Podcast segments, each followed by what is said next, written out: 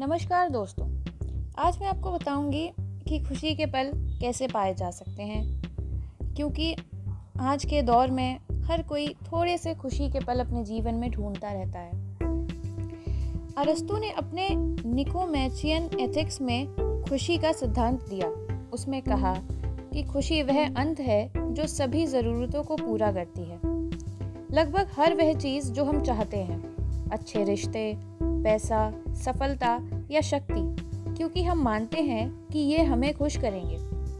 बाकी सब कुछ खुशी प्राप्त करने की दिशा में एक साधन है और खुशी अपने आप में एक अंत है। खुशी अपने आप में एक लक्ष्य है और यह पुण्य पर निर्भर करती है। दीपक हमेशा रोशनी देता है। उसी प्रकार खुश इंसान खुशी फैलाता है।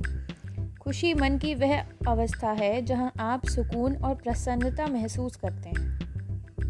वास्तव में मानवीय इच्छाएँ असीमित होती हैं। उन्हें सीमित कर आप अधिक खुश रह सकते हैं।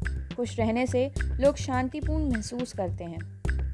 महात्मा गांधी ने इस संदर्भ में कहा है कि खुशी तब मिलेगी जब आप जो सोचते हैं, जो कहते हैं और जो करते हैं, उनमें समानता हो।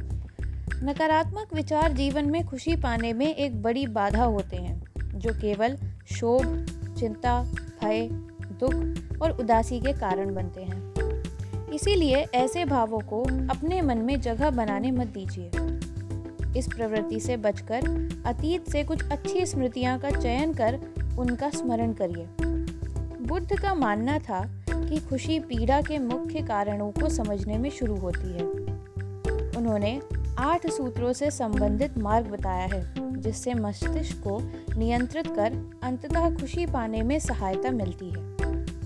इस विचार का सार यही है कि अतीत और भविष्य की चिंता किए बिना सिर्फ़ वर्तमान में जिए।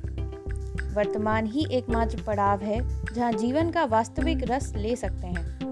आरंभ में यह कठिन लग सकता है, लेकिन अभ्यास से संभव है। मानसिक शांति से ही स्थानीय प्रसन्नता प्राप्त की जा सकती है। इस तनावपूर्ण जीवन में प्रत्येक व्यक्ति खुशी के दो पल जीने की इच्छा रखता है। वह अपने कृत्यों से इस इच्छा की पूर्ति भी कर सकता है। ऐसे ही मेरे कुछ नए स्वच्छंद और अन्वेषणात्मक विचारों को सुनने के लिए फॉलो करें www.संस्कृतिसरिता.com को, जहाँ ज्ञानामृत के अंतर्गत सभी एपिसोड उपलब्ध रहते हैं। आज के लिए इतना ही। धन्यवाद।